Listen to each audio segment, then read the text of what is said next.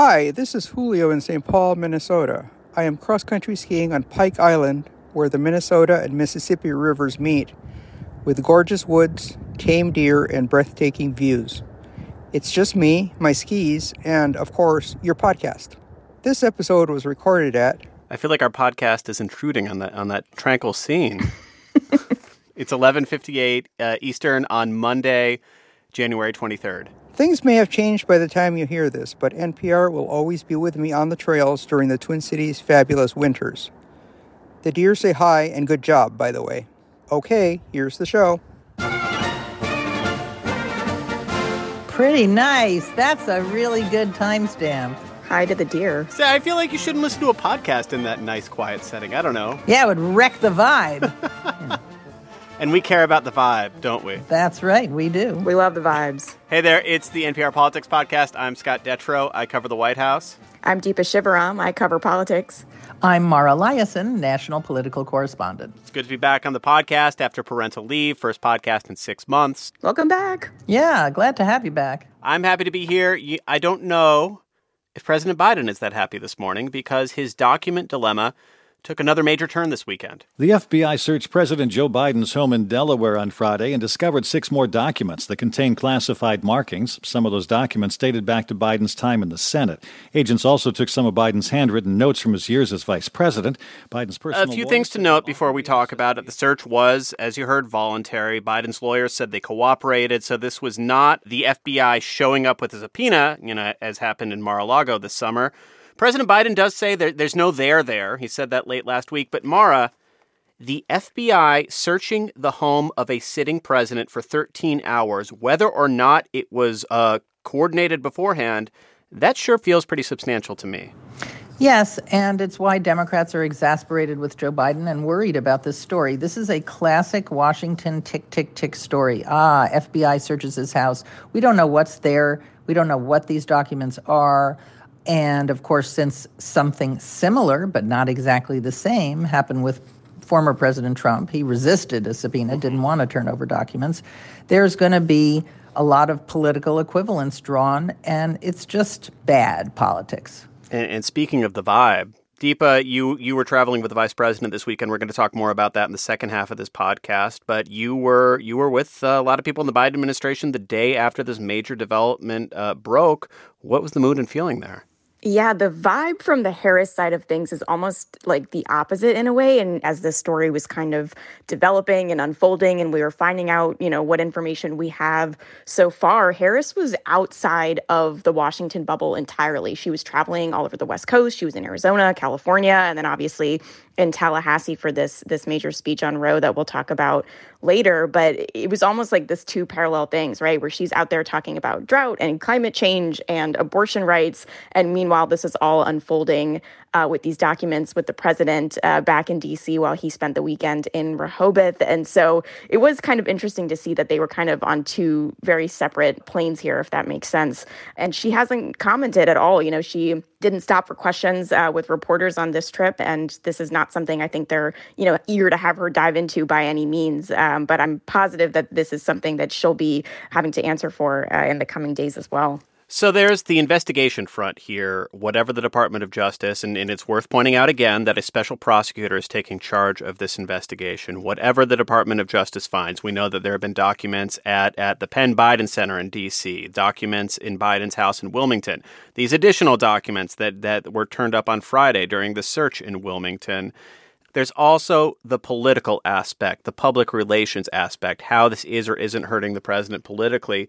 Mara, I thought it was pretty notable that you had a lot of Democratic allies of, of Joe Biden criticizing him uh, in interviews this weekend, not not rallying around him saying this is nothing at all, but saying, yeah, this isn't great.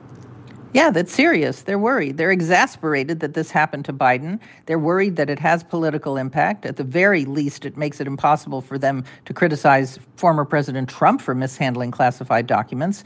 And they're worried because Biden doesn't have a lot of margin for error. He's about to announce his reelection campaign. And this kind of story is goes on and on and on. Yeah. And the White House criticizes reporters for, for going back to this criticism and, and pointing this out, but it is relevant when it comes to the politics of this, and that is the defensive and at times pretty evasive messaging we've gotten from the White House throughout this entire investigation. As just one example, here's Ian Sams, the White House spokesperson who's taking the lead on this issue, speaking this morning to M S N B C's Morning Joe. I'm going to stress this again, and I understand that there's a desire for public disclosure of information, that there's a desire for facts to come out. But it's important that the full set of facts be gathered by the Justice Department and then presented publicly so that people can understand all of these details. That is the job of the Justice Department, an independent, strong Justice Department to do.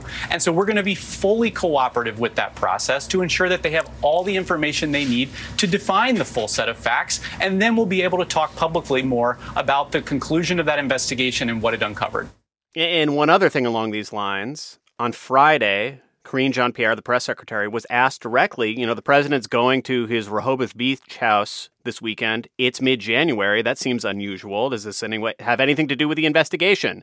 And she said, well, the president often travels to Delaware. I, I don't have anything else to add. That That's almost a direct quote, a little bit of a paraphrase. But Deepa, let, one more time to the vibes. The vibes in the press room are pretty hostile right now, and I have to imagine that's going to continue this week. Yeah, the vibes are off, Scott. And it's just one of those things where you see them sort of like spinning in circles a little bit. And like Ian from the counsel's office has been doing a number of press uh, appearances and hits and sort of trying to get ahead on this, but they're not exactly answering uh, our questions, and there's still a lot of questions that remain. And so, yeah, you're sort of seeing this merry-go-round, if you will. But that's a that's a conscious strategy. You know, Karine Jean-Pierre has been told we can't answer these questions right now. And you heard Ian Sams say that at some point in the future, the Department of Justice will lay everything out and explain all everything at once. Well, they have to hope that that moment comes as soon as possible, because basically, every day is torture until that happens. Yeah. Yeah. All right, let's take a quick break. When we're back, what the White House did to mark the anniversary of the Roe v. Wade decision. And we're back. Sunday was the fiftieth anniversary of the Roe v. Wade decision that legalized abortion in the United States. Of course, that decision was overturned last summer in another landmark Supreme Court case. Democrats are now on the offensive to try to use this as a political issue. Vice President Kamala Harris spoke at an event in Tallahassee, Florida this weekend to mark the occasion. And can we truly be free if so-called leaders claim to be, quote, I quote, on the vanguard of freedom, while they dare to restrict the rights of the American people and attack the very foundations of freedom? Deepa, as we mentioned, you were there. Let's start with this. Tallahassee, so-called leaders, not that subtle to me, is it? No, it's really not that subtle. And she pretty much took Ron DeSantis' words there and, and threw it back at him in Tallahassee, the city where the governor's mansion is. He used that phrase, um, freedom's vanguard, in an address.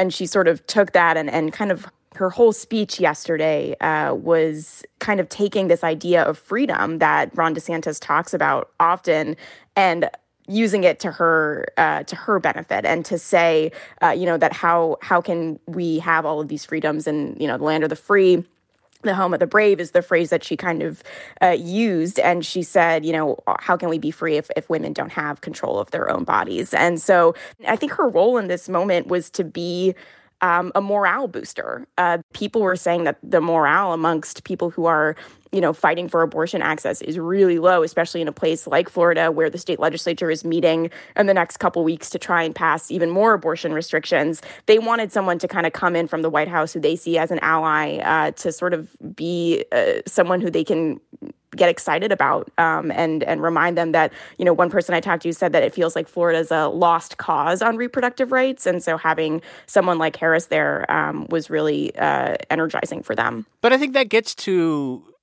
the question, and, you know, Ron DeSantis, the governor of Florida, is is is considering a run for president. Democrats right now do see abortion access as a powerful political issue. They feel like that uh, played a big role in how the midterms turned out. Mm-hmm. But at the same time, the Biden administration can't change the Supreme Court right now. Republicans control the House, so codifying Roe v. Wade feels like a political non-starter. So what what was the message in terms of substantive action over the next two years from Harris? The only new thing that Harris announced yesterday was this memorandum that the president signed, which essentially urges, nudges departments in this administration, like H H S and the Department of Justice, to make sure that medicated abortions are accessible. Um, and that's kind of the thing that you have to keep in mind in the big picture of all of this is as all of these Republican legislatures around the country are trying to limit abortion access, they're doing it in different ways now that Roe was overturned. And medicated abortions are kind of the next topic that people are coming to. And so that was something that Harris talked about yesterday in her speech and what the memorandum uh, that Biden signed was about. But like you said, it's not like there are big sweeping actions coming from the White House. Mara, for years, the Roe anniversary was a big rallying point for people who oppose abortion rights. I guess it makes political sense that the momentum here would shift and that it would be the side that lost the big ruling that's the one with the motivation to show up and, and hold big rallies and big political messages on these anniversaries. That's how it works. The anti-abortion movement began when Roe was uh, decided way back in the nineteen seventies. But the interesting thing about the politics of this issue is that the anti-abortion forces won the legal battle before they won the battle for pop- public opinion. They didn't win the battle for hearts and minds. The majority of Americans still believe that abortion should be, in the old phrase that Bill Clinton used, safe, legal, and rare. That was Roe. Roe was the consensus. Legal abortion up to the point of viability, which they defined at around twenty-three weeks. Now, uh, they're kind of like the dog that caught the car. The anti-abortion forces have to reconsider their strategy. Where are they going to draw the line? How are they going to define pro-life? When Ron DeSantis signs a law that makes abortion legal up to fifteen weeks, uh, do they want to pressure Republicans for a more complete ban on abortion? Do they want to pressure Congress for a national ban? These are questions that they haven't answered yet. Uh, and what kind of dynamic will that create inside the Republican presidential primary? That's what Ron DeSantis is thinking about right now. He's not thinking about majority public opinion. And for Democrats, it's an opportunity. They've been on the defensive for many, many years, but Dobbs helped them uh, keep their losses to a minimum in the midterm election. Donald Trump has even said that Dobbs hurt Republicans in the midterms. All right, that is it for today. It is great to be back in the podcast with everybody. I'm Scott Detrow. I cover the White House. I'm Deepa Shivaram. I cover politics. And I'm Mara Liasson, national political correspondent. Thank you for listening to the N P R Politics Podcast.